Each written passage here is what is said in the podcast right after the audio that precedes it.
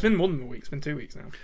This is what the cancellation's done to me, Konrad. Let's go with it. Uh, how how are you getting on, Konrad? This is the first one we've recorded since we've known uh, that the cancellation has happened of 1899, and uh, we're just going to sort of give our thoughts here. Konrad, how are you?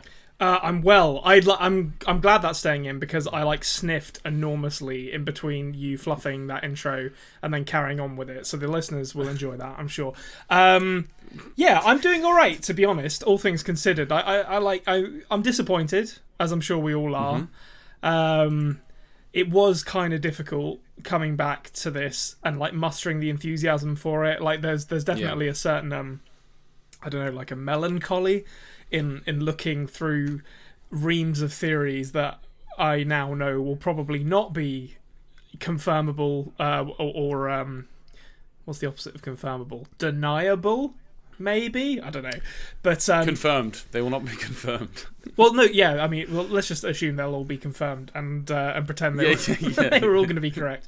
Uh, yeah. So there's definitely a sadness there. Um, and yeah, I don't know. It's just like it's the another in the. I this is my probably my first experience of this actually. To be honest, I was going to Yeah. say this is the next in a long line of cancellations of beloved TV shows that that have really dedicated fan bases who are really heartbroken uh, when they go away because they don't hit some some sort of nebulous metric that these streaming Yeah. services uh, gauge it against.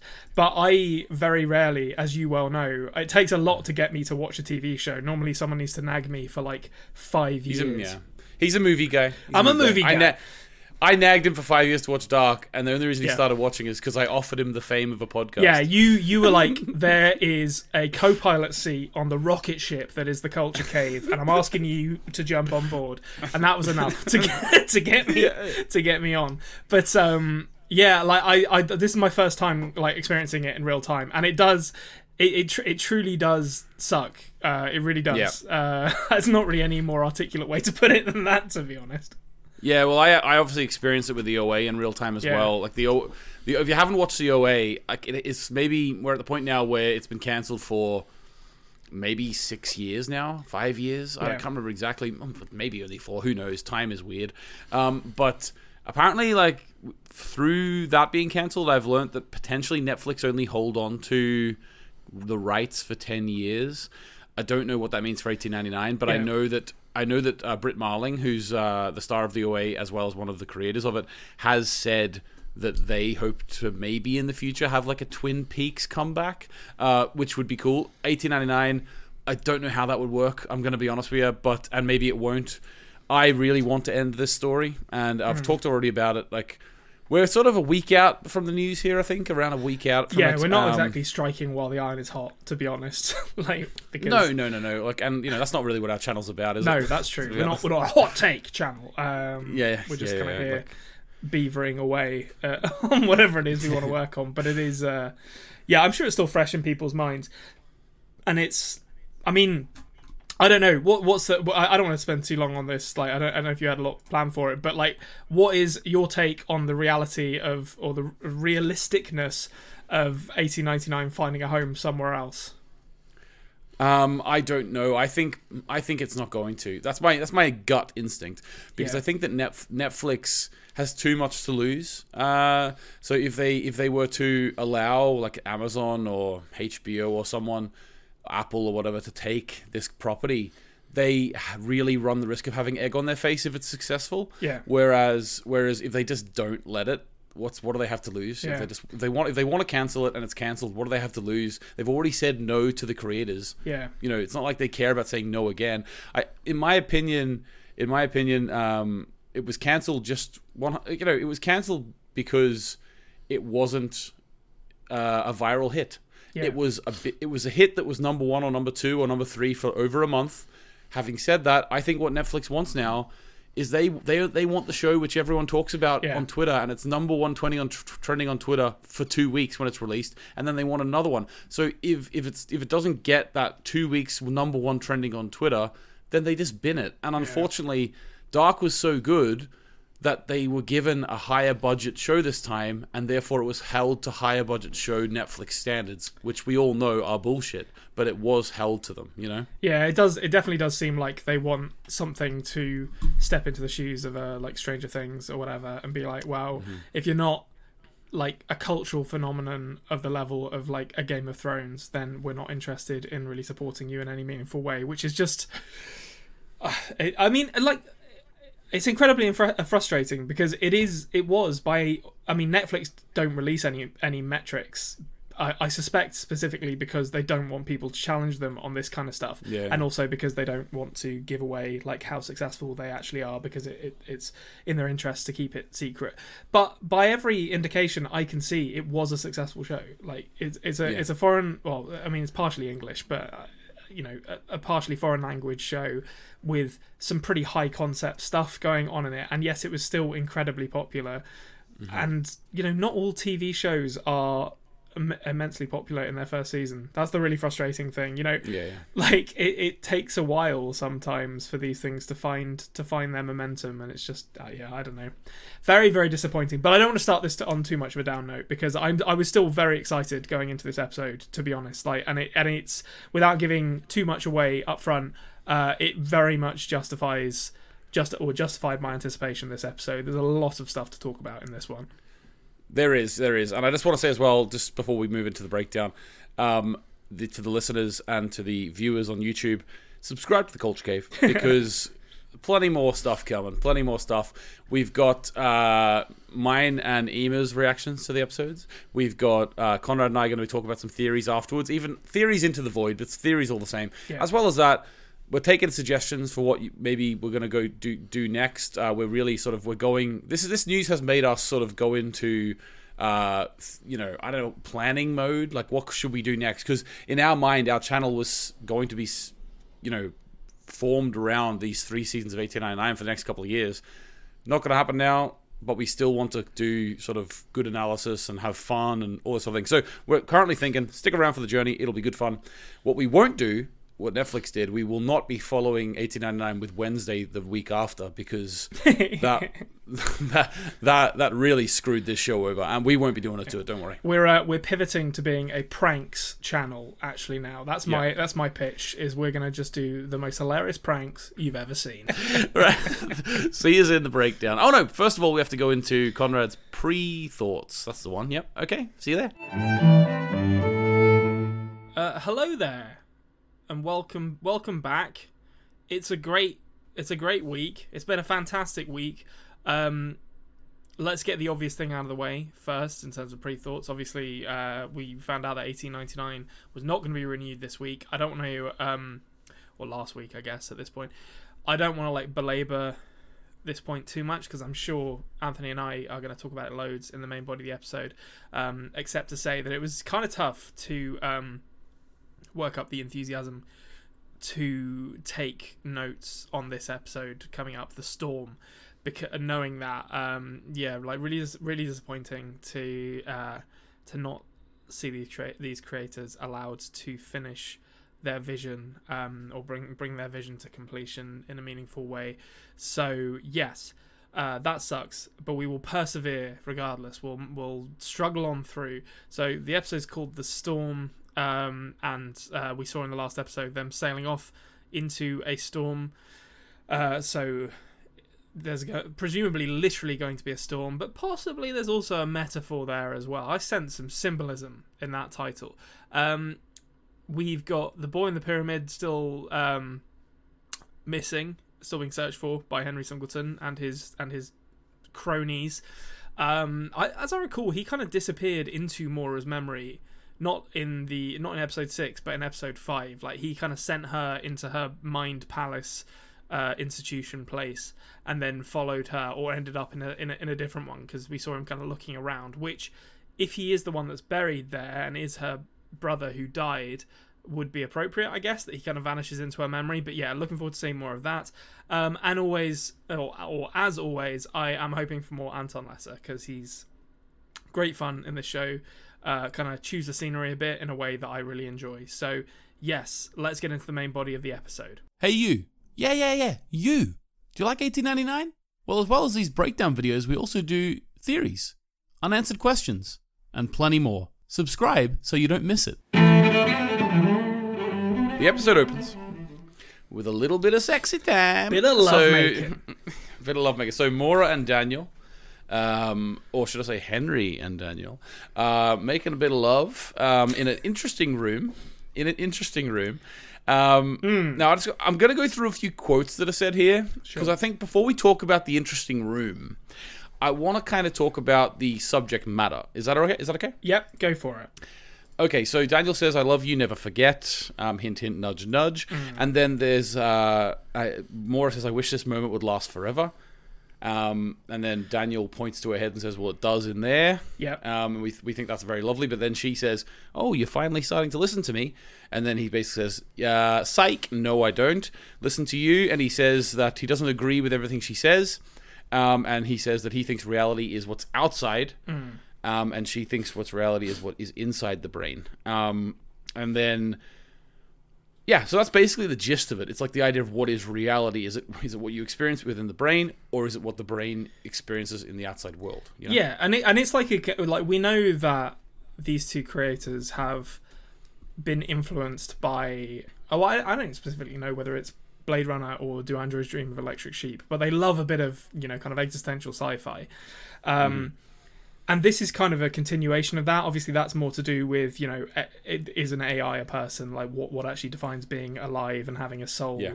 Uh, and but but this is kind of an extension of that in that well, uh, who is it? Is it Kierkegaard? I think. Therefore, I am. I can't remember which which philosopher it was. Or it might Descartes? be. It might be Descartes. Yeah. Um, I'm I'm not very well versed in philosophy, I, I, as I've probably just exposed there. But um, whichever philosopher it was, I think. Therefore, I am. I mean, this is kind of that manifested into a conversation. They're saying, well, if you experience something. Then that thing is real, and your perception of Yeah, it is real, regardless of the physical elements that that that go like go into making it. Um, Mm-hmm. and I think that it, I love this kind of stuff because it's this like philosophical musing from the writers, but at the same time it works functionally within this kind of Yeah. nuts simulation plot that they're telling, and and it's just yeah, it, it, it's these two these two kind of like prongs of Mm-hmm. their writing style kind of working hand in hand really beautifully. Yeah, no, no, exactly. I know exactly what you mean. Like you have the Friese sort of logical mind who only reads uh, science and philosophy textbooks because she's sick of all fictional stories ending the same. Hmm. And you've got Baran bo Odar who's, who's just like an out and out artist. I just, I, I, I love like the, the the difference in the two of them. They're like together. Iceman and Maverick is what what they're like. They're polar opposites, but get Yeah. them together and, and magic Yeah, happens. look at the damage they can do. But Yeah. uh, fantastic. Um, Netflix, of course, quaking in their boots at these two. But uh, right, so few things I noticed. Now we're getting to the end of the season. Now I'm just gonna start saying. We're gonna fire from there. Can I say something before you do? Actually, Yeah, just just just just, just one small thing. Uh, this Sorry. bedroom doesn't look like it's in 1899. That's that's point one. it's sort of like that's a very modern room for yeah, yeah. 1899. Uh, yeah, well, who knows? Actually, you know, we uh, we have all sorts of things in 1899. We have computer tablets uh, this episode. So Yeah, there's yeah, all- we've got Nokia N-Gages and PSPs in this episode. So PS, something to yeah, to. PSPs, uh, PSPs with, with a little knockout drinks tray on the side. But anyway, um, did you notice that uh, Maura was in a hospital gown whenever she got out of bed? Oh, I didn't notice that actually. That's a good. Uh, Mm-hmm. that's a good pull. But I mean, you know, I've talked before about like memories kind of blending together and things Mm-hmm. that are real, but uh, being where they shouldn't be, and that's probably an example of that. I think. Yeah. Okay. So another thing I noticed. I'm just throwing stuff at you, Konrad, now because let's be honest with you. We only got one episode after this, and I just want to hear what your thoughts are because I might forget to talk about it later. Okay. Because we're not going to get any reveals. Um, did you notice the sloped ceiling in this room? Yes. Now. Okay. Okay. Now. Right. They, so right, when they leave this room, Yo. Daniel walks out of the pyramid, Yeah, he does. but they very explicitly don't ever show him actually walking out of the pyramid. True. which to me makes me think that the this bedroom isn't actually inside the pyramid. The, uh, the show is screaming at us that this room is inside the pyramid, which makes me th- immediately sets off my bullshit detector of just like, no, no, no. We've done this dance before. like I'm not, I'm not falling for this one again. So I, I think it's it's her, it, well, it's it's her like more Maura's memory and the simulation putting this room inside the pyramid, but it is actually a room from somewhere else in her memory. I mean, it looks like a you know a New York apartment or something like that. It's very does, like it's yeah. very like open plan with like bookshelves everywhere and everything. Like so, yeah. I, I don't think this is the, actually the interior decoration of this pyramid. Yeah, fair enough. And I think, uh, well, I know what you mean, and like you know, the memories could be distorted here, like definitely, it could, especially considering that uh, we don't actually know, like. If we, we- well, we got confirmation actually in this episode that the simulation theory was correct, Konrad. Yes. and but we don't, but we don't actually know that what year this is actually we are, we are actually in, and therefore the idea that these memories are happening in 1899, they're all distorted in some way. Yeah. And I, but his memory, um, his his memory where he walks out the pyramid, is on the place or the. It looks to me anyway to be the exact place that Henry Singleton's little observation office is. Because it's, it's like the same landscape. Yeah. Obviously, we got we we do have like Henry's mental health hospital there, which to be honest with you is probably where I haven't actually thought about that. Maybe that's where he is. I don't know. But basically, they have we have all of like the black shards around as well. So in his memory, right? Do you think that the actual black shard? You think it's maybe like a different planet or something, not even Earth? Um, do you think that's in Daniel's memory, or do you think that's some weird stuff going on? No, I don't think that's in Daniel's memory. I think that exists in a separate part of the simulation that is constructed. Like it, like the whole Anton Lesser thing is Maura's memory. So she's like kind of siloed him off somewhere else. So even though characters may literally be in the same place that Henry Singleton appears to be, um, as you say, like his crazy like you know monitoring facility appears to be right next to the mental facility and right next to the pyramid um they are uh, they're essentially like different shards of the same simulation where people are you know walking in the same place but in completely different places at the same time Yeah, we've actually seen something like that before, where um, the boy, now known Yes. as Elliot, went went down the hole, and then when Maura followed him, he wasn't there. He was in a different version Yeah. of that place. yeah absolutely like so i i, I think there's as me- there's like a potentially infinite number of this these landscapes and every other kind of memory based landscape that we see Okay. Okay. Cool. Um, so then Daniel wakes up. Maura does say wake up to him. Um, Wakes up in the sort of room 1011, which is in the mental institution. Yeah. Uh, where Maura Maura locked him in. He then says, "Let me out of here. Let me out of here." But she just leaves. She just leaves Yeah. him. He shouts that everyone will die again, um, which Yeah. um, she doesn't take seriously. which maybe maybe she yeah. should have done, but like to Yeah, be she honest, tre- she tr- she treats him as a man standing on the corner yelling. yeah, with a sign Everyone's that gonna says die. Jesus is coming or whatever. But in this case, it's everything's going to be a simulation, or everything is a simulation, and every everyone's going Mm-hmm. Yeah, to yeah. Exactly. Okay, so then uh, Maura climbs up out of the memory, um, and we find out that there is a storm raging Yeah. at this minute. Uh, Storms there's are brewing. Huge storm. Storms are brewing. Storms are brewing. It's this. We're in the end game now, as they would say. Yes, Um, up on the bridge, they're all freaking out. We've got all the rest of the characters that are still alive, except for the ones who are down in the engine room. yeah, And they're all freaking out. They're fearing that they're going to capsize. Hmm. They decide they're going to go get the captain. Mrs. Wilson is is still got her black hand, and she's like trying to hide it. yeah. It's like it almost looks like petrified. Like it's it's made Mm. of like it looks like it's made of like really brittle coal or something, like or charcoal. Yeah, yeah. Like it's about to crumble apart. Um, oh, uh, one thing I wanted to mention in the last scene, um, which just just because we're going to mention it again, I assume later, is that uh, we see uh, Maura's necklace. I think for the first time, and I do recognize the symbol on it. It's like the hexagonal thing with the like interior line and then the pyramid. And I can't figure out where we. Well, I, I mean, it's it's been on um, Clemence's earrings and on like the. Um, carpet but i feel like we've seen it in other places that i'm not remembering but it seems significant Oh, it's literally everywhere. So if, Yeah. if you were to look at, uh, like even for example, like Lucien's like uh, cravat and stuff, it's everywhere. Oh, You okay. know, uh, Mrs. Wilson's dress and everything. You've got the triangle symbol. Um, but yeah, there's a little bit more intricacy in uh, Maura's necklace itself, actually. Um, a little bit more more intric- intricacy there. I think that's when Mora uh, comes in to Mrs. Franklin, which oh, Miss Mrs. Mrs. Franklin, Miss uh, Mrs. Wilson, which isn't Yeah. until a little later on. Um, but yeah, so that, that definitely happens. So then Daniel opens up. Now this is a really cool part. So Daniel o- opens up the ship's hull Yep. with from within the wall of the institution. We all followed along here. So he, he opens he opens up the hull that was behind the wallpaper or whatever, and then climbs in to yet another Baran bo Odar and Jantje Friese tunnel. Yeah. Uh, You which is a cannot tunnel. move for tunnels and these. that's that's probably why Netflix cancelled it. They were like, you gotta stop digging tunnels. Like you, Yeah, the, yeah. the the foundations of several European cities have been permanently compromised by all these tunnels that you've dug during film. Yeah, yeah, yeah, exactly. They've, they've used up their tunnel budget here, but uh, basically they're walking. Th- he's walking. He gets in, climbs in into these things, and he's walking through like basically like big wire tunnels. Like Yes. there's huge like wires and cables in these tunnels. Um, yeah. So what do you think of that, So- that design? the production design of this is amazing. It almost like the cables almost look alive. Like it feels kind of like kind of biomechanical, like and organic in a way. It, it kind of reminded me a bit of like H.R. Giger mixed with I don't know if you've ever seen this or if the people listening have ever seen uh, seen this, but a, a Japanese movie called like Tetsuo the Iron Man, which is about like this this man kind of blending with with technology and becoming this kind of monstrosity of flesh and, and metal. Um, it's obviously it is all just wires, like there's no flesh or anything in it, but the way it's kind of shot, um, it feels very like vascular, like he's sort of traveling through a vein almost. But it's yeah, it's amazing. It's it's such good production design on that tunnel.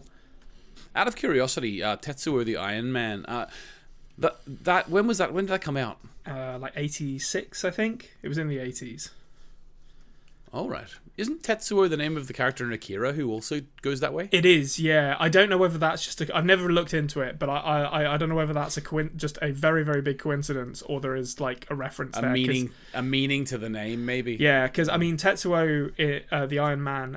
I, I, I think it was after Akira the manga. I'm not sure when it came out. Um, when when the manga came out, but it it's one of those things where it would not surprise me at all to find out Jantje Friese and Baran bo Odar have seen Tetsuo the Iron Man and Akira and been influenced by them because they're both very influential movies. Yeah, yeah, definitely, definitely. Uh, okay, so a bit more Conor McGregor here. Maura runs into him in the Yeah, in the hallway. Uh, Maura says, "I thought the captain was back on the ship." Oh, a little bit of a slip of the tongue there. you've screwed like, it "What up there, Maura. Come on. He's like, "What do you mean back on the ship? Where were you?" Um, exactly. So, uh, and then he asked, "Have you found the boy?" She said, "Nope, didn't find the boy." Um, he's on a mad hunt for this boy. Yeah, he's He's, he's, uh, in he's in real big shit mode at the moment. Just like he's got to find the boy, and he doesn't care who he like. He's he's almost like not really pretending uh, Mm-hmm. that he like he or not really playing his part anymore at this point. He's just like I'm go- I'm off. See you later. Yeah, exactly. Uh, and then yeah, he does actually go, and he. this is the part where the PSP. He takes a little drawer out, and then inside the drawer, Yeah. um, at the very back, there is a little tablet which he takes out Yeah. and starts to type away a triangle code into it. Yeah, so he upgrades his N-Gage for a PSP and scans like a schematic of the ship, which has a great kind of like sci-fi like beep, like sound effects as Yeah. it's doing it. Looks pretty sci-fi to me. Like like that doesn't look like anything that's like believably kind of old-fashioned but with computer parts. um, and it also has a shutdown timer on it.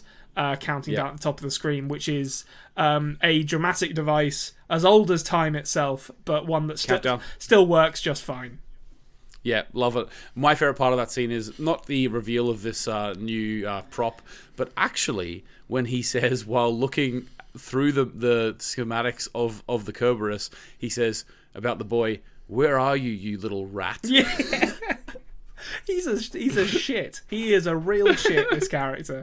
He oh, just Oh, there's love no it. no redeeming qualities about him, and it's I, I, I'm not going to keep mentioning it, but it's a real shame that we won't ever find out any more about him because like most like these creators are really good at giving complexity to characters who seem very black and white, and he is just pure pure black at this point. He's like there's nothing Yeah, he- good he- about this character. Yeah, he was going to be like the Noah of this season, Yeah, this yeah, series, yeah. you know.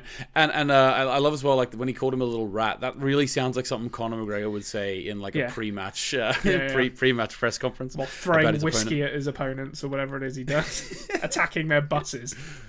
Yeah, exactly. Yeah, well, Jesus Christ. Um, right, okay. So Maura goes into Eyk's memory to try and find him. Um, Eyk's wife is sort of, I don't know what you would say, just like sort of miss, misfiring, I suppose. Uh, Yeah, are you uh, it's, it's are like, you lost? Are you well? Just It- keep saying, are like- you lost? Are you well? Yeah, can I? Yeah, it's like, what do you want? Can I help? And ask if ask if she's well. Like it's this like loop of questions Mm-hmm. that are designed to kind of get, I guess, like progress that th- this part of the simulation on, but it's stuck in a loop because the whole thing's falling apart at this point. Um, I love the, NPC, the visual. NPC. Yeah. Um, I love the the visual of the like electric, the kind of glitchy electrical storm like raging over Yeah. Eyk's family home as well. Like another awesome visual. Yeah, and I also love the fact because they because they use the um, the volume that was probably like there for the actors to see while Yeah. they were acting too. It's Yeah, really cool.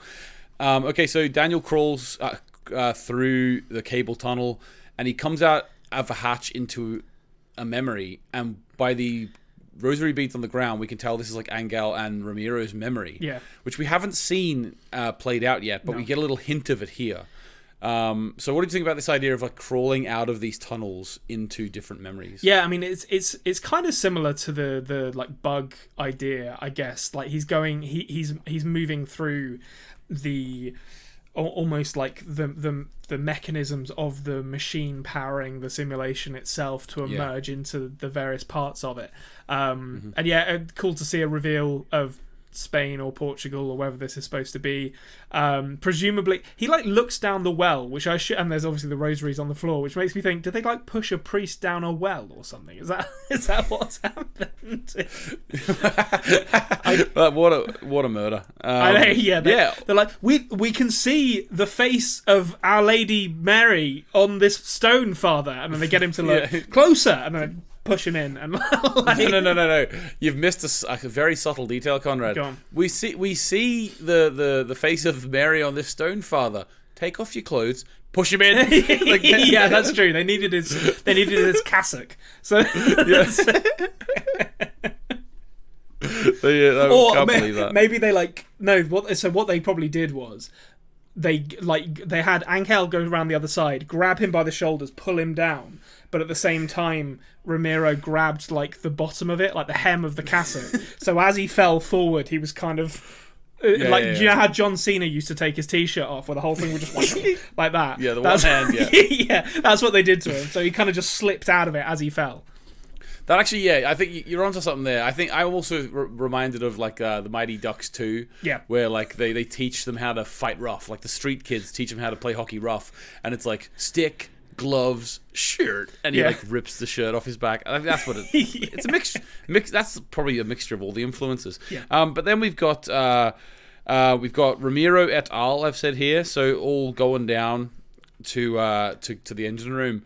For some reason, Iben and uh, Anker decide to stay. Uh, Yeah. where they are. I, I guess that's I- just even being like, this is supposed to happen and being Yeah. fatalistic. accepting it. Yeah, accepting like yeah. and Anker, exactly. Anker like has his moment to choose whether he's gonna stick with his nuts wife or or like break from her. And it and it is you know it is legitimately sad because it's it, it's essentially like well I've gone this far with you.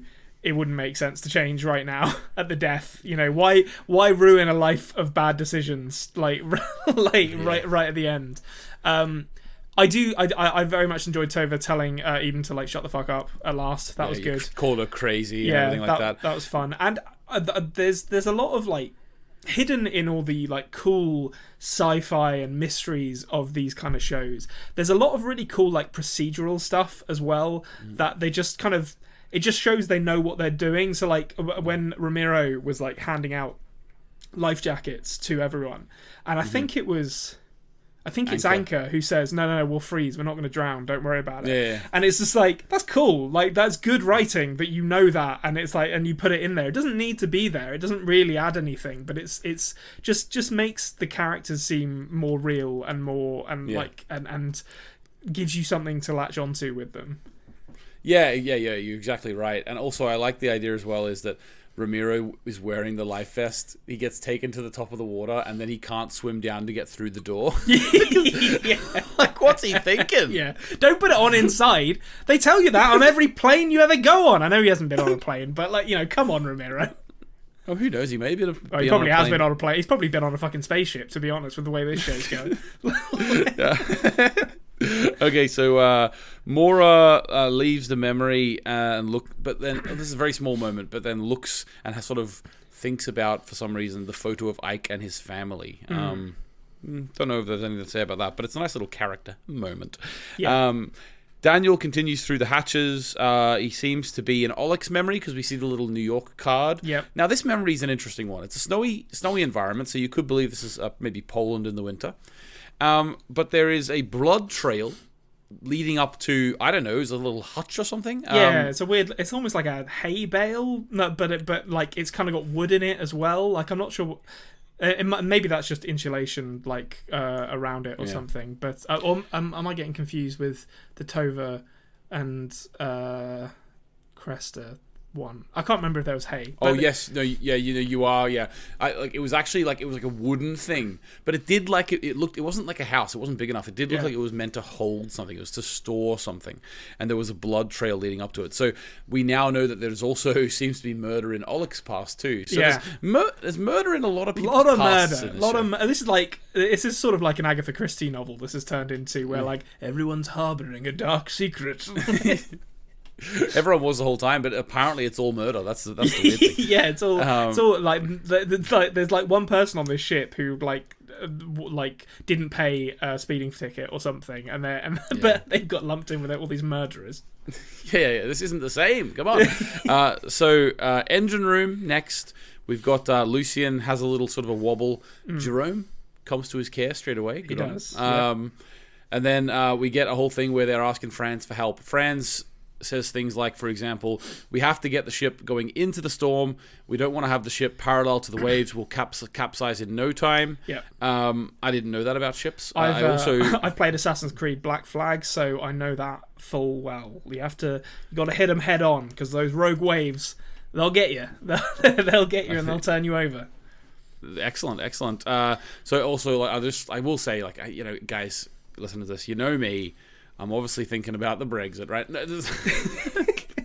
it's not a, not brexit in general but it's actually just like sort of progression of society in general Yeah. you have to go in you have to go into the storm to progress society if you just go with the direction of the wave if you go parallel to it, you will capsize. Uh, it's it's littered throughout, So Uh, and then we have Brexit means Brexit is what I'm Anthony's saying there. Well, exactly. Well, it- unfortunately, it did as well, didn't it? Um, so Franz. Uh, now, this is a cool thing. Maybe you could explain this. You you you're, you lived in Portsmouth for a bit. You know about ships. Sure, I'm I'm, taken- a, I'm a naval man.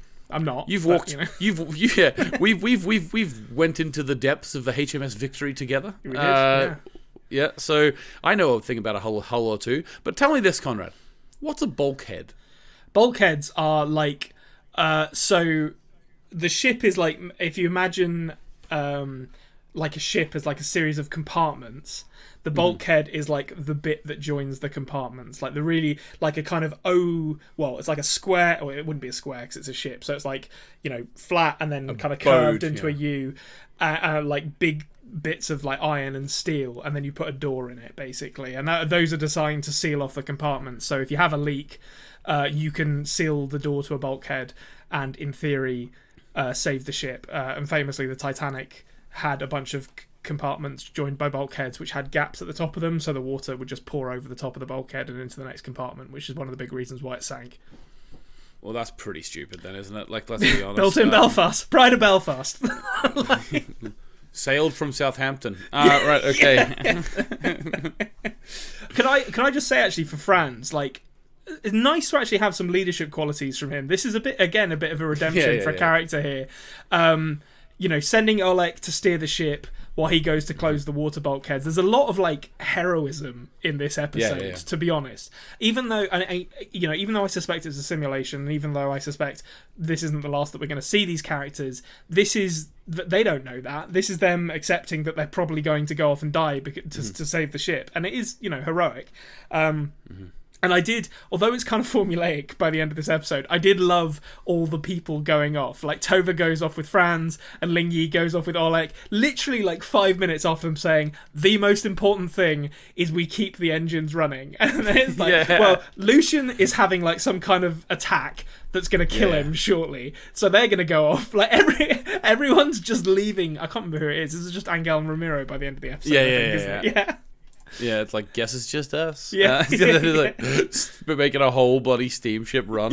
Um, and then that doesn't go very well either. But No. um, yeah, so there we go. I like yeah, Ling Li, Ling Yi goes off with uh, Olek saying I'll never leave you, uh, and then well then Olek left her later. We'll get into that later. Yeah, But um, he's not very so- good at steering a ship either. Which I, I mean, people who've steered boats in the in the comments, correct me if I'm wrong, but I mean, surely it's pretty easy to steer a ship, right? You just, just that, just hold your hand, just that, hold her steady. That's all you need to do.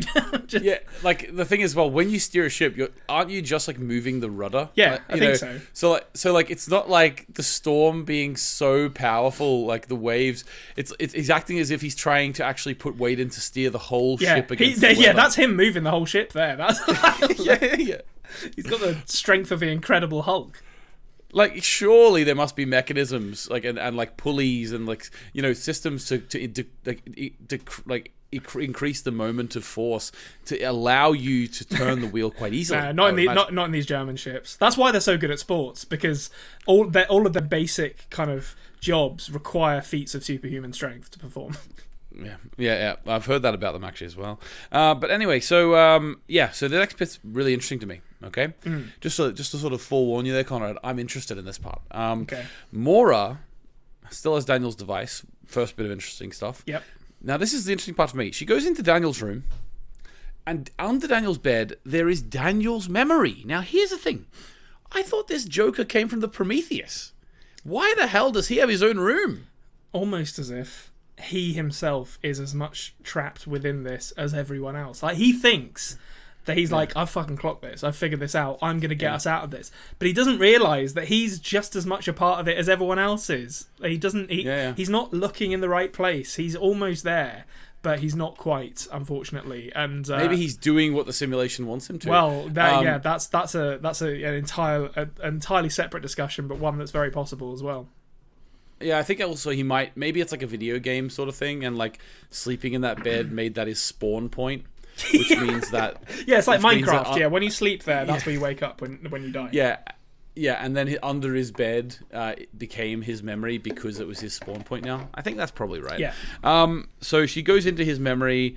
Um, and into the, the big room, which is being hinted that it's within the pyramid. Yeah, there's another bloody establishing shot of the pyramid and her wa- Um, Yeah, and yeah, walking yeah, yeah. towards it and then walking in the door of hers and Daniel's bedroom. And I'm not falling for it. You're not getting me with this. You know what I love about that that that, that uh, establishing shot of the pyramid before it goes into the room. Yeah. it was a pr- it was a proper like uh, I don't know like sitcom establishing shot. Yeah. you know, like just like a proper like really try to convince us. You're expecting like the Seinfeld, like bang, bang, bang, bang, Yeah, that- like, that's what I was And she slides you know. in the door like Kramer. Like, that would be amazing. A big like restaurant uh, neon sign on the pyramid. yeah. Um, yeah, that's what I thought. Like the the, the the establishing shot was a bit too obvious to me. Yeah, Like, there's it's a re- it's a on. real like neon sign talking about restaurant Yeah. signs. It's a flashing sign saying this is where she's definitely going, and I'm I'm just like absolutely not. Get the fuck out of here, right? Like I've we've done this dance before. Yeah. Okay. So this is the moment where she starts having some flashback attacks Yes. of uh, of sexy time with Daniel, and then she sees a pile of photographs. Yes. Um, does suffer, I suppose, a little bit. Maybe the fact that the simulation means it eventually wouldn't have this problem, but a little bit of like the problem where why why have this family taken a hundred million uh, photographs in the last month of their life while they all look exactly like this, but they have no pictures of when they're younger. yeah, Um, that's a good point. There's no the answer to that is that it's a TV show and that they didn't have pictures of them when they were younger. I think so. They just I know, know. Listen, she bought Daniel a camera for his like I don't know thirty second birthday or however old he is, and they used it a lot. like, Yeah, but there was yeah, nothing yeah. before then. No, no, exactly. Uh, so basically, uh, she sees all these photographs, and this is the moment. I'm sure Konrad, you know, you, you're a, you're a clever fella. Yeah. You can put it together. You probably put together here that this little boy is her son. Yeah, a big old a big old red mark in the theory matrix uh, for this one. Uh, well, quite a few actually, because I'd speculated previously that they were the same person, which they're not, and that one of them was her brother, which hopefully Daniel's not her brother, uh, because that's that has its own. Pro- I mean, we're going to be doing dark again if we if that if that turns out to be the case. So so, so uh, like yeah. Perfect match. They're perfect match. Oh god, they're gonna yeah, be staring at each other through a, a, a like a coat cupboard uh, across worlds by the end of this. But uh, yeah, so both of those wrong. Um, I should have really seen this coming, to be honest, because it, it, it was kind of staring me in the face, and it was really obvious by the time by the time it's confirmed. But um, but yes, so boy, uh, who I don't think his name is Is given at this here. point, but I mean it's Ciaran, right? Um, no, No, it's not Ciaran. Ciaran's- Uh, Ciaran's it's, her um, brother. What is his name? I've got it. I wrote it down. Da- Elliot. Eh, oh, okay. No. Why did I not? I don't think I did write it down. Well, there you go. Well, Elliot. Elliot. Elliot. Um, Um, Yeah, so that's that's that's the son. I will say, back in my one of my theory videos, like eight months ago or something, my wife uh, predicted that uh, this would be her son. I think when we first saw him in like the original teaser or something. Um, it's just a gut feeling she had, and she was right. She was right. Um, Yes. This is a rare one. Anyone who followed our Konrad, uh, Konrad stuff, our dark stuff. This is actually a really rare thing for Konrad not to be not predicting correctly the identity of someone. I don't think you've ever done this before. Yeah, I normally I normally get it right, but I think uh, the problem was like I if I if I like predict something early or I well yeah uh, like predict someone's identity early, I tend to stick to my guns on it, Yeah, even, even yeah. when all evidence to the contrary is standing right in front, right in front of me, as is the case with this. Um, but yeah, so there's a couple of interesting things that come out of this though. So the grave we've seen, as we find out later in this episode, at the institute, um, is the most. It's the most solid confirmation we've had yet. I think that her memories are getting all muddled up and put in the wrong places because it's her son's grave, but it isn't where it should be, where she where she grew up. Like, there's no reason why he would be buried there, um, given the traumatic relationship she had. She, she says she had with that place. So that's point one. Yeah. And point two is that, and I don't think this is really confirmed in this episode. So maybe maybe this is going to be something that that will um, that you'll be able to clarify, or or that that will be clarified in the next episode. But she said earlier on in the sh- in the series that she had complications at birth and couldn't have any more children. And I wonder Yeah. whether that was true or that she can't bring herself to have another child after this one or is this another instance of a memory being so traumatic that her subconscious is not allowing her to clearly remember it and is obfuscating the truth Okay, yeah. So basically, mm, there are good questions. You are asking the right questions, but um, I think later on, didn't uh, Daniel, whenever Daniel joins her in this room, like she actually mentions the fact that it's impossible. I can't have children, and then he says, "Oh, that's a false memory. Uh, you wanted to forget." Uh, that's what he says. Um, he says you wanted to get you wanted to get rid of the pain. So what do you think that means? Um, so hold on, let me find because I I wrote it down, and now I need to find. Okay, yeah. So it is a little bit later, but yes, yeah, so th- that false memory stuff. I was kind of hinting at it there, but I think it's a case of he thinks it's a it's a false memory, but it's actually um, unresolved trauma manifesting in the same way that Anton Lesser's Henry Singleton has manifested as like the antagonist of this simulation because of her unresolved trauma um, caused by her relationship with her dad. Uh, the trauma of um, losing her son at a fairly early age. I don't know how old Elliot's supposed to be, but like he's like I don't know seven or eight or something. Some, some, I, I think I don't know how he's old he's meant to be, but I think the the actor looks about 10, 11. Yeah, okay, sure, 10. Um, so I think, I mean, da- again, Daniel's almost right, but it, it's it's not so much a false memory as um, she has created for herself within this simulation a biological reason for why she can't conceive and can effectively reject any intimacy or thoughts of conception because she has not dealt with the trauma of losing a child, basically. Um, so I, I don't think Daniel's Okay. completely wrong, but I think he, again he's not quite he's not quite looking at the the full picture when he says that to her. Okay, okay, fair enough. We'll come back to the rest of that scene a little later once we sort of fill Yeah. the gap between.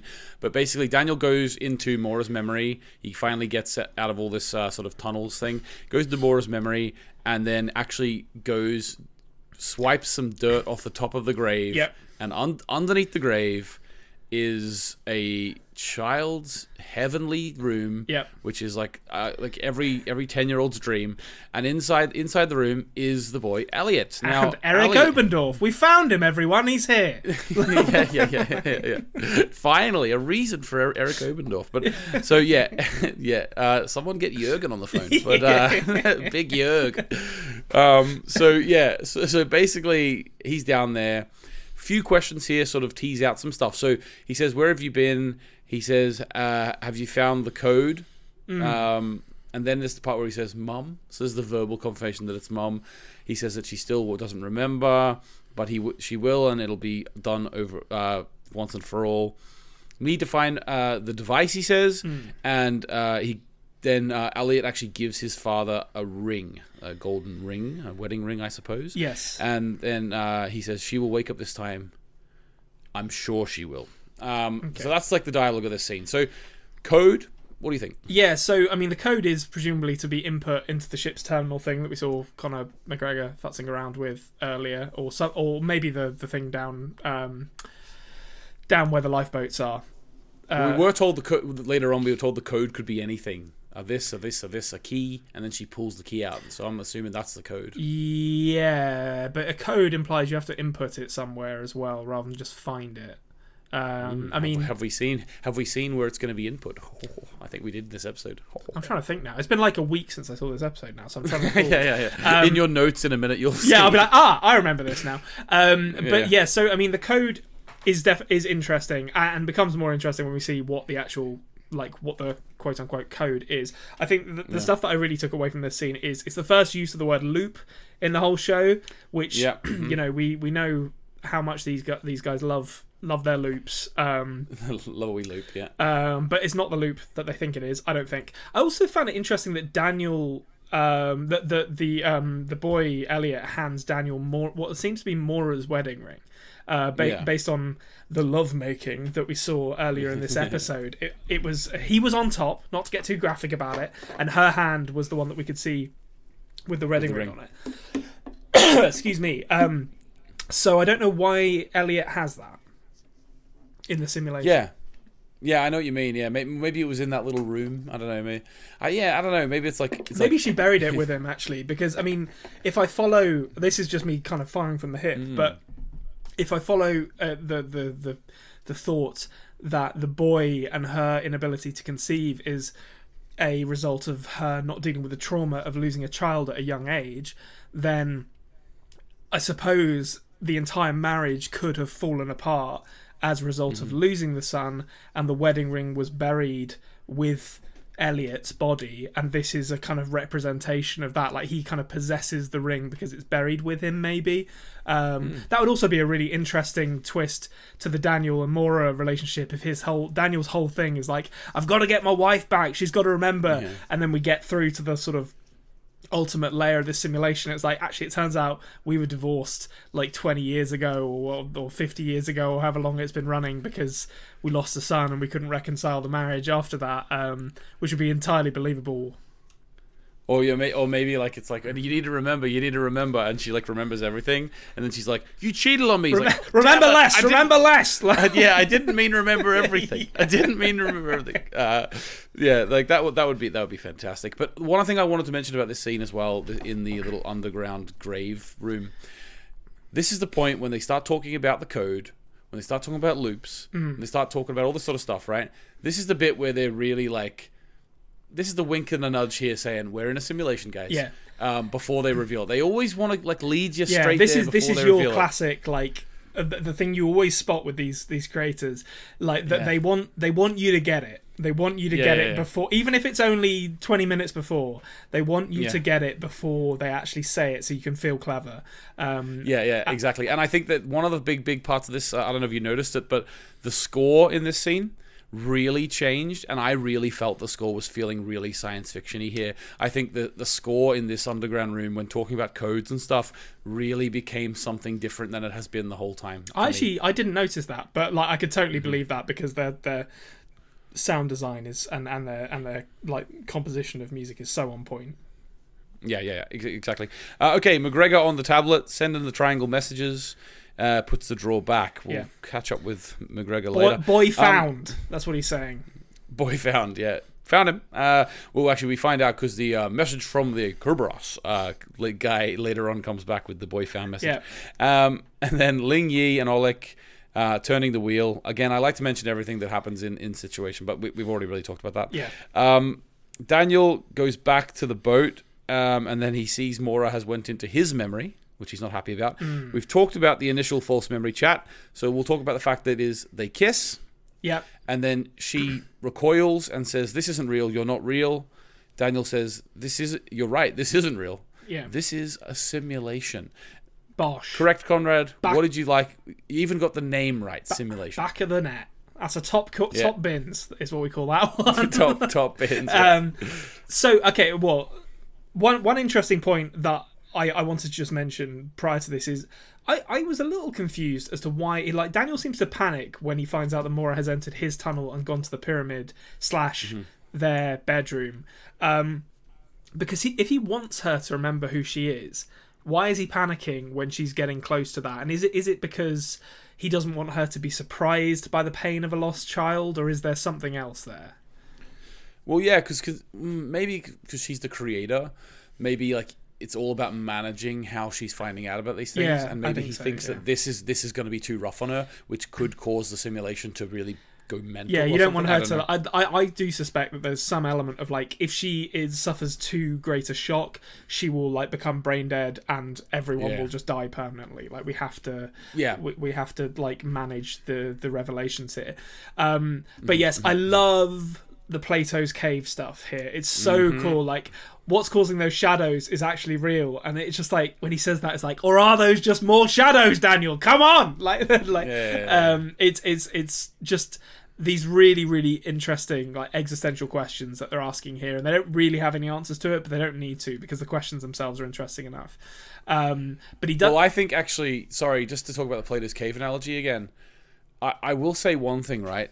I've talked about that already, and one thing I'll say is the idea of like being within the cave and like you know you're trained to a rock or whatever, and all you see is the shadows in the wall, and really you know the reality is truly you know what's at, what's actually making the shadows, and as you say, are they more shadows? Like the, the, the famous image is like you know the thing that makes making the shadows knows what the world outside the cave is, but also back in the idea in those days like we, humans also probably believed that like life on earth was all there was you know and stuff like that. So like i love the idea of potentially like sort of multi-layered stuff going on as well. And i think um anytime you have a three season show and you reveal in the first season you're in a simulation your Yeah. mind is all of a sudden gonna never believe you're in reality no matter what you know and what i mean? this is one of the reasons why I'm like, well, as soon as Daniel said, "Oh, this is a simulation," I was like, "Well, I've never been more certain about my theory about Maura controlling everything and there being layers to this that we haven't even seen yet." Because if this is getting revealed in episode seven of season one of what was planned to be a mhm. three-season arc, it's like, where do you go from there? Like, if everything's a simulation. Exactly, and, and what I love as well is when, like, for example, like, obviously we've tried not to compare it to Dark all the time, but in Dark, at the end of season one, no one would have would have predicted what happened at the end of season two. At the end of season two, no one would have predicted what happened at the end of season three. Yeah. So, except for you, and I think that uh, I, I I think I purposely I, I honestly think that where the show was going to go is inconceivable to us. Yeah. Um, and I love that. But I would have loved that even more if we got to see it. You know what I mean? Yeah, I mean, uh, t- to be clear, like I think even though like I have a very sort of categorical, clear idea in my mind of where I think the show was going, I think I would have still wound up only being half right because they they if I was right at all for that matter, like because they just have such a great way of like kind of even even the the people out there who are really paying attention they have a great way of kind of twisting their expectations a bit um which yeah it's just fantastic. Uh, but yeah this was a great great reveal. I was very happy to finally have it confirmed Daniel kind of turns into an exposition machine in this episode. Really, it's just like this is what's going on, this is what's going on, this is what we need to do, and I don't mind it because it's been fully earned and it's still really compelling while he's doing it as well. Yeah, and the actor himself. Uh, Yeah, puts and the a performance is lovely, great. Yeah, lovely Welsh brogue, you know. But uh, so there's uh, he also wants it. One thing he says is like you have to remember, or there will be nothing to wake up for, and your consciousness will be trapped forever. Yes, yes. So I, that's that's an interesting turn of phrase as well. Like there'll be nothing to wake up for. Um, Mm-hmm. I wonder what Daniel means by that. Like whether like that that to me implies that he thinks that there's some ticking clock um, in in the world beyond the simulation that Maura only Maura can can or only Maura waking up can fix. But it, he he doesn't say any more than that, and it's very it's very very uh, juicy, a juicy morsel. It is yes. There's a lot of little juicy morsels in this uh, in this in this episode. So Virginia has a letter. Um, we've sort of seen her before. Henry's watching everything in this episode. Yeah. He's watch he's watching everything on these little screens of his. Shut down in 20 minutes time. This is where the message from the Kerberos guy comes in, and he show he says that he Conor McGregor knows where the boy is. Conor McGregor then goes into Maura's memory to get the boy. Uh, you know, how would you believe? Um, so Daniel uh, then says uh, you have to remember where the code is. And then Maura's like, "Oh, here it is, the key." Um, she's got a key the whole time. He's like, "You had this with you the whole time?" Yeah. Uh, She says someone then sent she's- it to her. Maybe her Yeah, she- brother, but She got it with the yeah, because because she got it with the uh, the envelope. yeah. Uh, or so- or so did she send it to herself as a as a like as like the failsafe pit wake yourself up kind of uh, uh, solution to getting this simu- getting stuck in this simulation that has has not worked. Um, I'm not sure of the answer to that. I just that was my first thought there. I also there's, there's one other thing I wanted to mention about the Conor McGregor scene when he's chasing Mm-hmm. the boy. This is probably nothing, but at the beginning of this episode, Maura looks at the uh, the awakening by I can't remember her name, Yeah. Kate Chopin, I think her name is, um, on the floor, and then Conor McGregor Yeah, uh, or Chopin. I, I, looks I'm, at it again. but Chopping it. yeah, I, I'm not, Chopin. I'm gonna say Chopin because that's how the Polish Polish guy is uh, is pronounced, but it's probably wrong. Um, but yes, so they both look at that on the floor, and that's the second time in this series uh, that Maura and Sebastian have very, very deliberately looked at the same thing. Like th- th- this the awakening, and in episode two, I want to say, um, they both very pointedly looked at uh, Maura's bed, where the boy had gone to hide from the the mob of angry Scandinavians. Um, Yeah. Might be nothing, but I just noticed that like they're really focusing on those two sharing views of things, and I can't really figure out why, but it's something that's probably worth keeping an eye on. Yeah, well, I think a big fan theory uh, coming out of the season is that Sebastian is actually Ciaran. Um, Okay. They have the same col- They have the same coloring and stuff. Uh, one being German. I don't know. Is that is that is that? Uh, I don't know. I I personally think that's too obvious. It's kind of like um, I thought of going out of, at the end of Dark uh, season one that uh, Bartosz was Noah. Uh, so I think that like there's there's some things which I think they want you to think. Yeah. Um, so I th- I think that I personally think that the fact that their coloring is the same would imply to me that it's not him because I think it's too obvious. Yeah, it could be. him, It could know? easily be a red herring. It could. I mean, and you know, let's be a honest. literal, literal red Well, herring. yeah, exactly. Yeah, and I mean, let's be honest. This episode is full of them pointing the camera at things and saying, "Ah, ah, what about this?" Yeah. like when it's clearly them just trolling the audience. Yeah, yeah, exactly. Uh, okay, so um, it would be great though if that character Sebastian actually ends up the actor is actually Irish and we're calling him Conor McGregor the whole time. yeah, he like takes his mustache off and then and then he just starts talking in like a thick Cork accent or something. Oh, that would be great. Carrick, Carrick, Carrick. So okay, so uh, Lucien has a proper attack this time. Yep. Uh, and then, yeah, as you say earlier, Clemence and Jerome are just like, let's get him out of here. See you later, Angel and Ram- Ramiro. like, and they're Yeah. just like, you power the ship. Yeah, and it's, it was all for nothing. We'll find out later. Um, and uh, Daniel gets the tablet. He, he plugs what we found out is called his shell. Mm, I, well, what- there's what- a lot to talk about with this. What do you think about the name of that, that device, first of all, being the shell? Okay, so um, a, shell, a shell is um, like a program that runs on a terminal. Um, that basically allows a user to have direct access to like the underlying operating system of of Cool. of of, of uh, whatever that terminal is accessing, um, and it. It allows you to run various programs on that operating system, like whatever functionality is built into the machine that you're interfacing um, with. So, every time Daniel has used his shell, we've seen him use it a bunch, and I, I will say as well, the production design of this again is great. Not to bang on about production design, but I love Mm-hmm. the like baroque ornate brass bit that he kind of snaps out at the side Yeah, yeah, um because it like legitimately looks like a Wii U or a PSP Yeah, but then with this crazy brass bit on the side um but yeah so every time that Daniel has used his shell he has essentially invoked functionality he's he's he's interfacing with a terminal to use functionality that is built into the simulation. So the the killing of people, the making the guards look the other, or well, deleting people, I guess, making the guards look the other way when Olek and Jerome needed to escape their their captivity.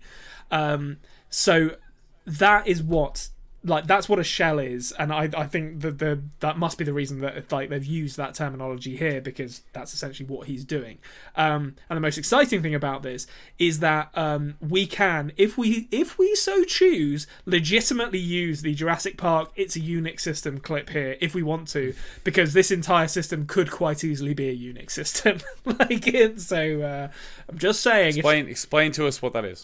uh, like Unix is like a, an operating system, like a like kind of Oh, yeah, like a low level operating system. Linux or Um, yeah. but like a lot of a lot of um, terminals will will run on like Unix systems because it's very like um, very um, rudimentary. yeah like undemanding. Basically, it's simple. Like the simpler an operating system is, the less can go wrong with it. So if you've got like really core functionality running on it, you want something that's as robust and simple as possible. So uh, yeah, I mean it's probably not a Unix system because Unix is very old, but um, but it could be, and that's quite funny. Yeah, that is really funny. Uh, I'll also say there's some more terminology in here that I love, Yep. and that, yeah, that's the so the idea of um, him saying that. Uh, so basically, he's going to say that once they flush us out, Yep. everything will start start again. Um, I'll I'll run through it, and then you can sort of tell me tell me the computer science Go and on. stuff. Yep. I um uh, and there's one thing I want to say about one of the words before you go into it, be- because the thing is, uh, I I just want to have something to say. Okay, uh, so It's right. You have your fun, and I'll I'll say Yeah. it. I'll be like I'm, Yeah, yeah. I'm like I'm gonna be like a. This is gonna sound very patronising. I don't mean it to be, but I'm gonna be like a parent when their child's performing at like um, a nativity play or something like that. Mm-hmm. Like I'm just proud to see you having fun. yeah, yeah, yeah, yeah. yeah. I'm I'm doing my best here. So um, okay, so once they flush uh, they flush us out, everything will start again. This uh, this run will go into the archives just like the others, but this time it will be different. I'll anchor us to it, so we'll go through the same port. This will buy, buy us uh, more time. Now, uh, all that terminology, I'm sure, means a lot to you. I I'm recognizing a fair bit of that. I will say this though, um, I love now.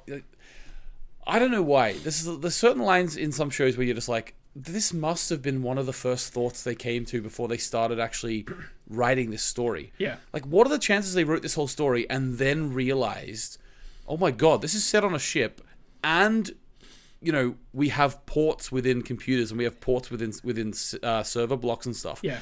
Like they must have been like, oh my god, you know, before they even started writing, they must have been thought, imagine a computer port is a ship port. Yeah. And they, they must have thought of that about that. Then then they started sparking more ideas because otherwise, what fortune, you know? Yeah, I mean, I think they probably did. Like, I mean, obviously, like uh, the the the, the reason that they're called ports on, um, you know, like firewalls and, and things that, that that have ports that you can open and close is because they serve effectively the same purpose as ports in real life. You know, they let things through basically, um, or let things let things arrive there. I suppose is the more more accurate description of it.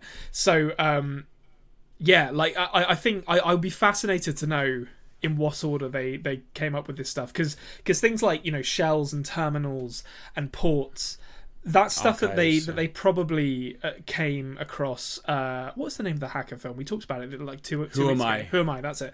Um that stuff that they probably came across um, or, or maybe more than just came across maybe did some pretty pretty significant research into while they were writing who am i? So Yeah. that's the kind of stuff that they they probably brought to this. But to get from that to this like nautical theming for for their show is is like on one hand, that could be really heavy-handed, like, uh, uh, but on the other, like, they they've done such a good job of making it seem believable within within this world that they've created. Um, so to I won't get too deep into it because you you've you've pretty much explained like most of it to be honest, but this bit here is actually kind of jumbled techno babble a little bit because Yeah, because it like the archives and ports and stuff like anchoring yourself to ports like that's not really like how uh, there are ways to sort of do that in in in like a, a kind of computer sciencey sense but um but it, this is a bit like i'm hacking the mainframe kind of thing. Like it, Yeah, it's yeah, like yeah. whatever it just sounds good. Don't worry don't think too much about it. Um but basically like if we abstract what he's saying he he's essentially saying that like the simulation will be flushed through one port and the simulation itself um or sorry everyone in the simulation will be flushed through one port treated as one kind of traffic and the simulation itself will go through another. So we have ports like http for when you're like browsing the web which is port 80 or ftp which is for transferring files which is 21 um, so they'll be treated uh, treated as traffic which they aren't. Uh, which is which is just it's just like kind of a fun a fun throwaway thing this i think. Yeah, yeah. but it did um, as soon as they started talking about this i was like hold on a second. If they're if it, if everything's getting sent to the archive and wait like which is you know we've seen a ship graveyard so it's like well Yeah. come on. Like like that that ship graveyard's an archive. Then uh, it immediately made me realize that we were going to see uh, Andreas Pietschmann again and i got very excited Yes, we did. Uh, oh, that would have been. That was just him going. I'm going to be honest. yeah yeah it was out of Yes. the show Yeah, yeah, he's out of the show. He's gone.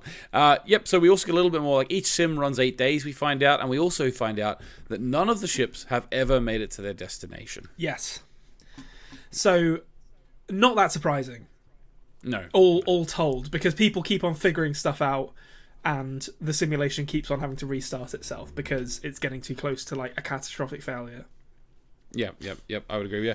Okay, so then we got the Olek and Ling Yi scene where Yuk Je, Ling Yi's mother, uh, calls out to Ling Yi. She's now down on the uh, outside deck, and um, Olek leaves the wheel uh, to go out and try and help her, and then he gets.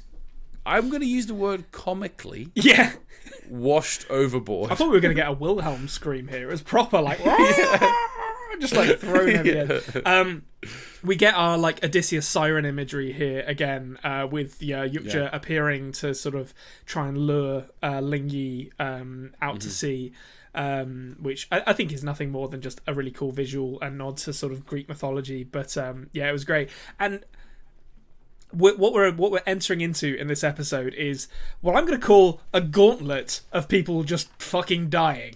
like Yeah. this is this is now this is the, the Thinning the herd. yeah, this is this is the bit where they were like, right, we need to get let's get some of these chess pieces off the board here, guys, uh, and they Yeah, just run through them all. But this one is really sad because oh, like we didn't know that much about him, but the performance is really strong. He seemed like a, a genuinely good person, although you know maybe there's a bit more uh, depth to him that we that we didn't didn't realize. But it was sad to see him go. Yeah, no, no, I agree. Um, you know, uh, and maybe we'll see him again. Who knows? But uh, Lucien, Clemence, Jerome, they get to the, the room, but they're too late. Lucien has passed away, as you say. Yep, bye, Lucien. Yeah, by Lucien. Then we get uh, Angel dying as well. Classic under a pole situation there. Yeah. Um, he, he has a moment where he sort of says that you know Ramiro was always too good for him, Yeah. or he's much he's too much too nice a person to be with me. Yeah, Uh, doesn't understand why someone so gentle and loyal loves him, which is you know classic, classic. I hate myself, uh, but I love you Yep. kind of dialogue. Yeah, it was nice to see it. It was nice to see it. Um, so Franz, uh, in the ultimate uh, statement by Bo and Jantje, sacrifices himself for a woman who was a victim of sexual assault. Yeah, Unlike his role in Dark, where he almost committed a role of sexual assault, yeah, uh, he sacrifices himself to save Tove, um, and then uh, Iben and Anker, uh, they are together as they go. yeah. And and honestly, like it was a really cool sacrifice, really powerful moment for Franz, um, and um, and for Anker as well. Less so for Iben because she's still a homophobe and still sucks. To be honest, uh, like I'm not sad to see her go, even if she's you know a complicated person with Yeah. you know maybe some reasons for for some of the the uh, some of the problems she has. But Faith um, didn't waver though. Faith did not waver to the end. no, I'll She give I'll give her that. She, She, stuck she stuck to stuck to those bigoted views right to the end. I'll give There's something to be said for it. You know. yeah, you know, There's something. you know, God above all else loves consistency. That's what that's what I've learned. But um, I'll be honest. During this scene, I like Franz makes Tove promise that she'll live, and I was of the opinion that everyone was going to die. I thought, okay, we're doing a full a full wipe of the board here, and I was like, Well, that's what they were trying to do, weren't they? They were yeah, to- I, I didn't think Tove would make it, but um, I was wrong, as it turns out. Yep, so she did. And also, uh, Henry's watching the whole thing. He watches Franz, Iben, Anker, all these people dying. Now, here's the thing, Konrad. I don't know if you noticed this. My little keen eye noticed this. Go. There was tears in Henry's eyes Yes. watching these people die. What do you think about that? Um. So I mean, he uh, he says every time they make the same mistakes and every time they die because they can't get rid of their emotions, while displaying emotions himself, which is Yeah, you know hypocrisy to begin with. yeah, It's also, I mean, the characterization of Henry Singleton has been all over the place, and I've said I think the reason for that is that he's this wild manifestation of trauma that Maura has, and not actually a very accurate depiction of the real person who was probably probably had his problems, but was a lot more boring and, and less mm-hmm. Machiavellian. And I think, I, I guess, I don't want this to be like a fallback every time I don't understand something that Henry Singleton says, but I, I do suspect that anytime we see him say something or do something that's in, in conflict with with his goals or with what he's saying, I do think it's because he he's essentially like a caricature of someone who has been created by someone else's memories of him. So hmm. I don't think he's genuinely sad about this. I think that this is maybe an aspect of him that Maura remembers where, you know, he was. I mean, he must have had some degree of empathy and some degree of emotion as an actual human because, you know, he spent his life trying to help his wife get better after. Did I can't remember if they said what actually happened to her. Did she have a breakdown after or, or, or something? Well, yeah, they said that she stopped remembering everything, but it never actually, yeah, fully said what, what happened to her. Yeah, or like Alzheimer's or something like that. You know, whatever it was that that that that's, that his wife went through, he dedicated himself to helping her get better, which is not the behavior of someone who has no emotion. So, mm-hmm. I, I, I think this is again a muddle of the, the the the truth of the situation, which is that Henry Singleton was a complicated man who had emotions and uh, his role as this kind of mustache twir- twirling villain within the, the the simulation that Maura has created. Yeah, okay, yeah. I, I, th- I I'm getting similar vibes from him, to be honest with you. Uh, I don't know. So I don't. Yeah, it's, it's interesting to see. Like, is he a full manifestation of something within the simulation, or is is she just in some way controlling his actual? Like, is like, do you think he's a person plugged into something, or do you think No. that he is 100 percent like NPC for, of her of her trauma? So are you are you thinking that he's being forced to do something that he wouldn't actually do, and the tears are him kind of crying because he's doing something that that hurts him, even though um, he's being forced to do it? Is that is that your thinking there? Hmm. Yeah, maybe that is my thinking. Actually, the idea that yeah, he he he views it as like his role to do this, uh, but he genuinely doesn't have the same sort of conviction Yeah. as maybe Iben did towards her Yeah. uh, ideas. you know what I mean? on on the one hand, like it.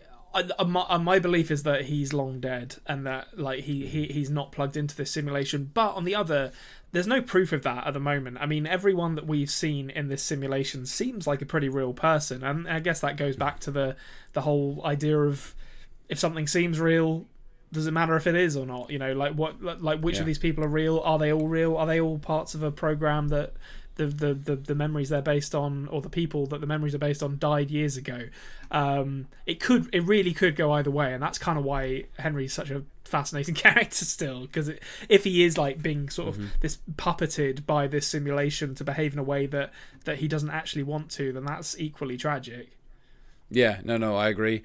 Uh, okay, only a few more points to go. Uh, Maura's uh, hatch is gone. Yeah. Oh no, sorry. Is it Maura's or is it? Uh, Oh, it I might, it might just.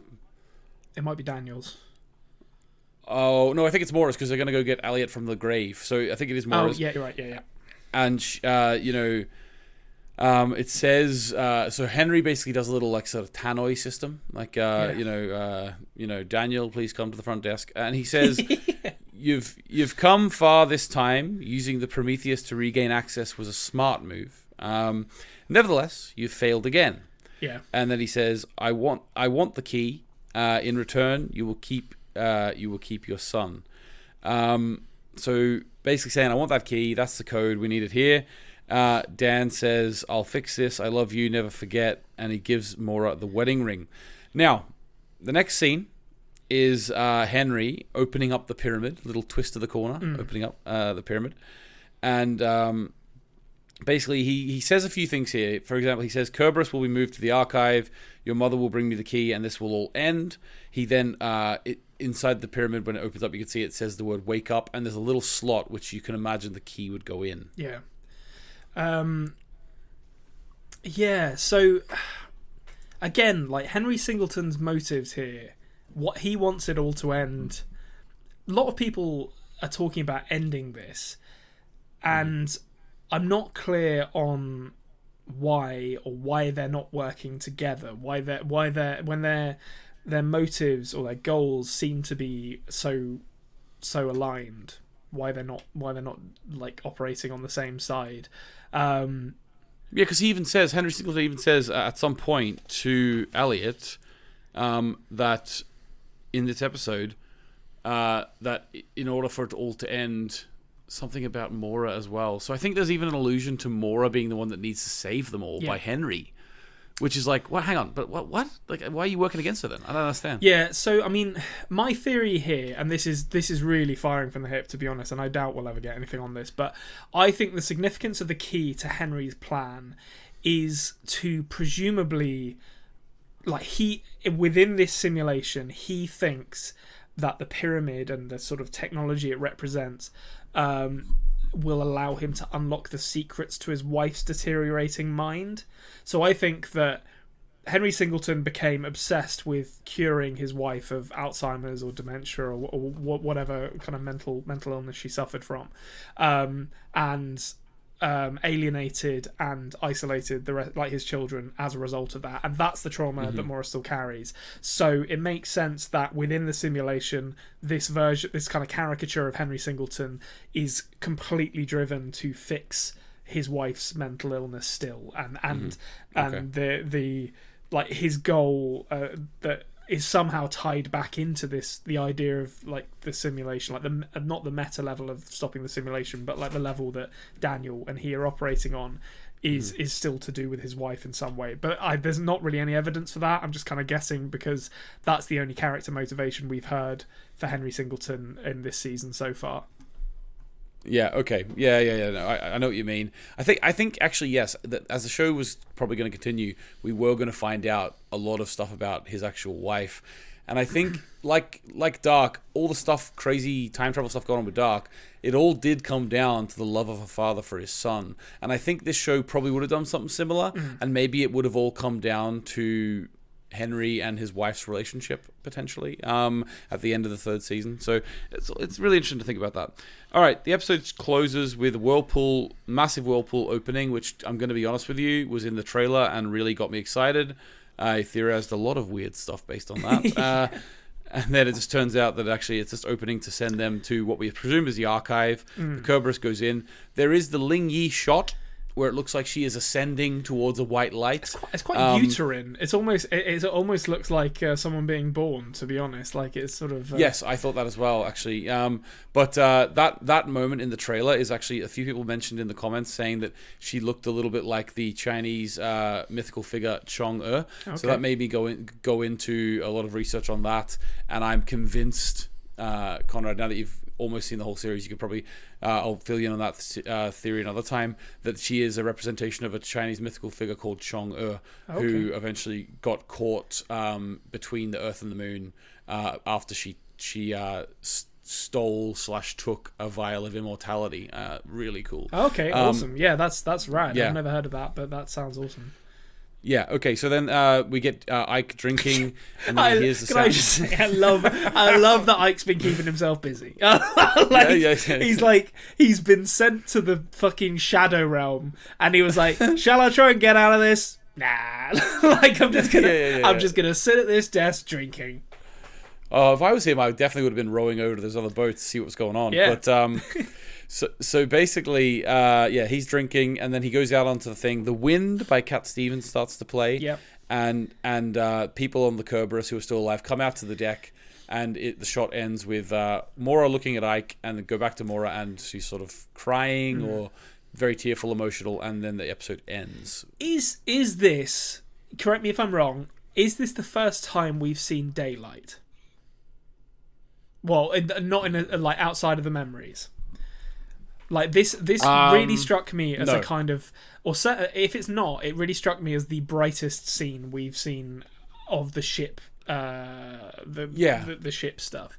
Um, it's like this this sunless dawn of some kind that really colors the sky orange in a way that's that, that's very notable.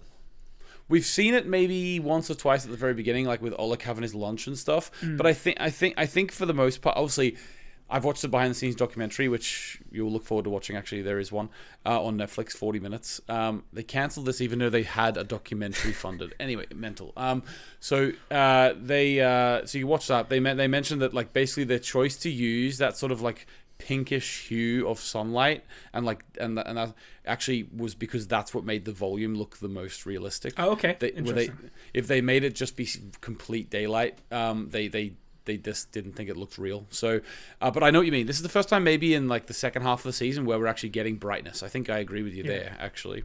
Um, but yeah, so they're all in this uh, archive. Um, what I like to think about that is it's like those characters are like now in the archive where usually just the former former uh, loops of the simulation get stored. So that means that now does that mean like their consciousness is actually located in a different server than their body now or something? I, I find it really interesting those questions. You know what I mean? Yeah, I mean that's not supposed to happen, presumably. Yeah. Like in the simulation because they're all they're all a part of it. So yeah, I will they just be missing from the next instance of the simulation or Yeah. I I mean I guess uh, one of my theories here is that Maura has the um has the the PSP slash uh Nokia oh no I The shell, the shell. the yeah. shell yeah I mean I'm gonna call it an N-Gage still because that's what it is like, you're not gonna you're not gonna That's what it is. you're not going to fool me with your production design, right? um, but like she still has that, so presumably she could send them back to a new instance of the simulation when it when it turns up. But I do wonder whether these characters will even be there, or whether they'll be played by different actors, maybe, uh, or, or but the same characters. Um, yeah, it's fascinating to think about. I don't know if there's a clear answer to that really at this point, but e- either way would be really interesting. Awesome. Okay, so just before we go into the theory matrix uh, at the end of this episode, I want to just ask you very quickly because we're not really going to be able to properly, properly theorize and get answers about episode, uh, season two, season three. At least we don't think we will. I just want to know at the end of episode eight of this season, what's happening? Are we outside the simulation? Are we in the real world? Uh, what's what do you view as the end of this season? I I still think I still think there's going to be like a pullback and reveal where you see like an alien style opening with a bunch of people in like tubes sleeping on like a spaceship or some shit like that. Like it like that's my thinking. Tubes, Yeah, you know like the kind of cr- the the hypersleep like tubes. Avatar. Yeah. Yeah, yeah, like Avatar, you know, like uh, the, the bunch of people in like white robes sleeping, like plugged into the simulation in tubes, and it's going to keep pulling back, and you're going to see like a fucking space station orbiting Saturn or something like that. That's my. And, that's my. This all came. This all came from the uh, message from the Kerberos yeah, man's that clothes. guy is wearing a fucking James Bond slash a Star Trek original series jumpsuit, and you don't do that unless you're gonna do sci-fi. God damn it! All right, so that's what I'm expecting. I, I want to have I, I don't think they'll do it because I think that's gonna like that that when they do that reveal, if they do that reveal, it's gonna be more believable sci-fi than the Anton Lesser stuff, which is very much like a kind of 2001: A Space Odyssey, like walls of blinking lights that clearly don't do anything, kind of sci-fi, yeah, yeah, which yeah. I love, and I would love if the space station that, that it- they're revealed to be in or spaceship or whatever has like those banks of blinking lights and stuff, but I don't think it will. But but uh, yeah. That's my that's my hail mary for the for the end of this Okay. season. All right. All right. Well, we'll go with it. Uh, looking forward to that next week then. Um, so, okay, Konrad, uh, let's get into the theory matrix then.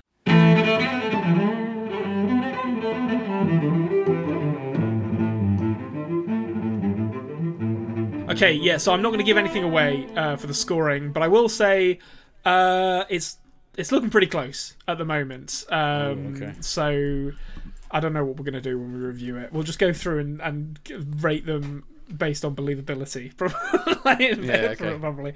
But um, okay, so the six for this episode. Uh, Maura and Daniel's bedroom isn't inside the pyramid. Not going to fool me with that shit.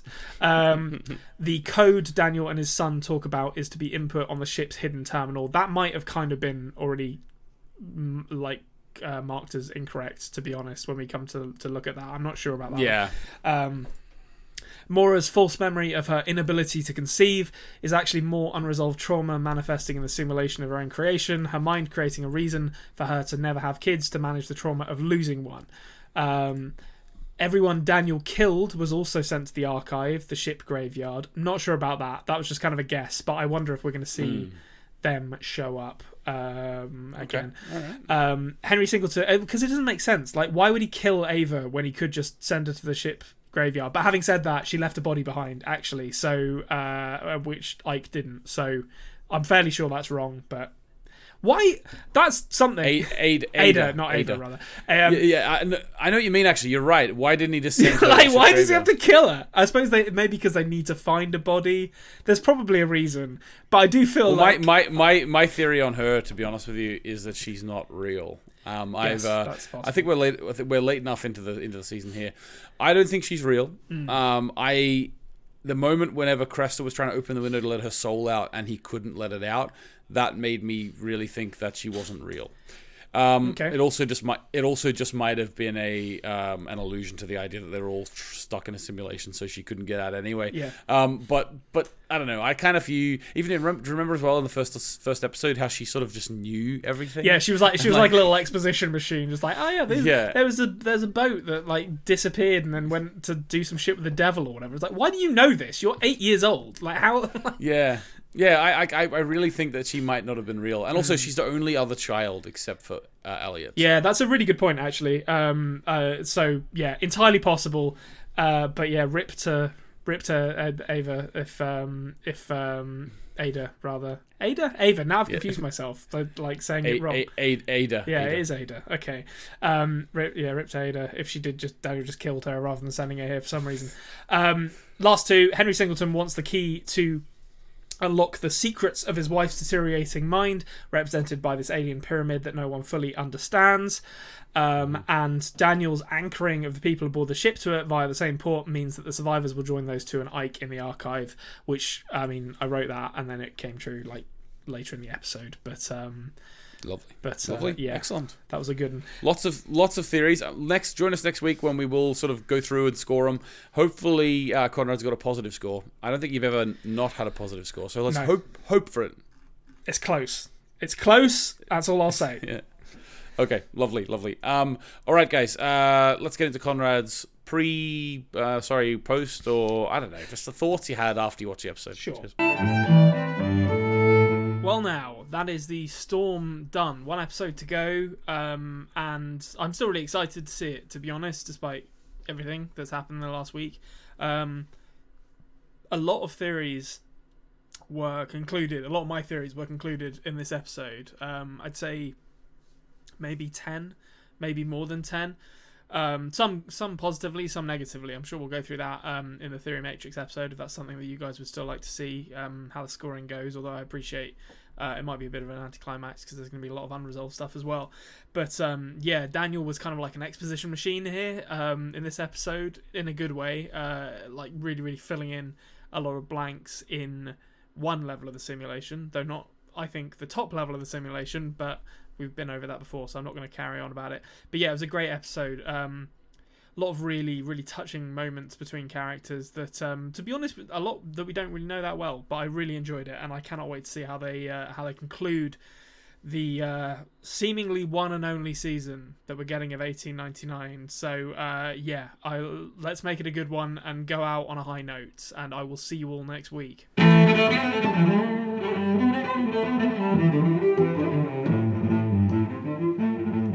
Well, there you have it. We finished episode seven of 1899, The Storm. I didn't actually mention the name; it was called The Storm. And uh, and there, yeah, there you go. You're excited for the for the finale. Yeah, I'm very The se- excited for it. I the like- series finale, not just the season. The series. yeah, the finale. series finale. Uh, yeah, I'm really excited for it. Um, despite the bad news, um, I'm still looking to go out on a high, and I think they, I think they'll do Yeah. it. I, they always nail it. I have no doubt in my mind that they will nail it for this one as well. To be honest, I'm looking Awesome. forward to seeing that spaceship orbiting Saturn or whatever, like wherever it is. I love as well. Like you, you can't help but put a little bit of extra. Yeah, I've got. So, when you ima- talk to me imagine next there is- week, yeah. it's going to be like It's like a space. It's a spaceship orbiting Pluto. I'm like, sorry, can't have it. yeah.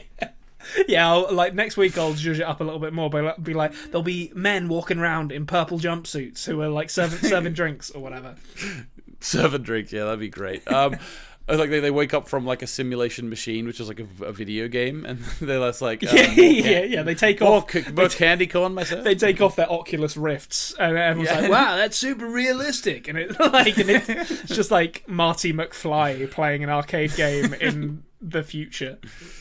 Yeah, yeah, exactly. 7 Eleven. Yeah. Uh, okay, so um, thanks very much for joining, guys. Subscribe, all that sort of stuff, and we'll catch you for the last episode 8.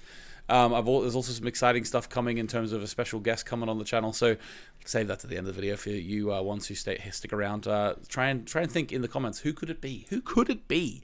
Um, so it's not Bo and Jantje. Uh, okay, we'll see you later, guys, and we'll see you next week.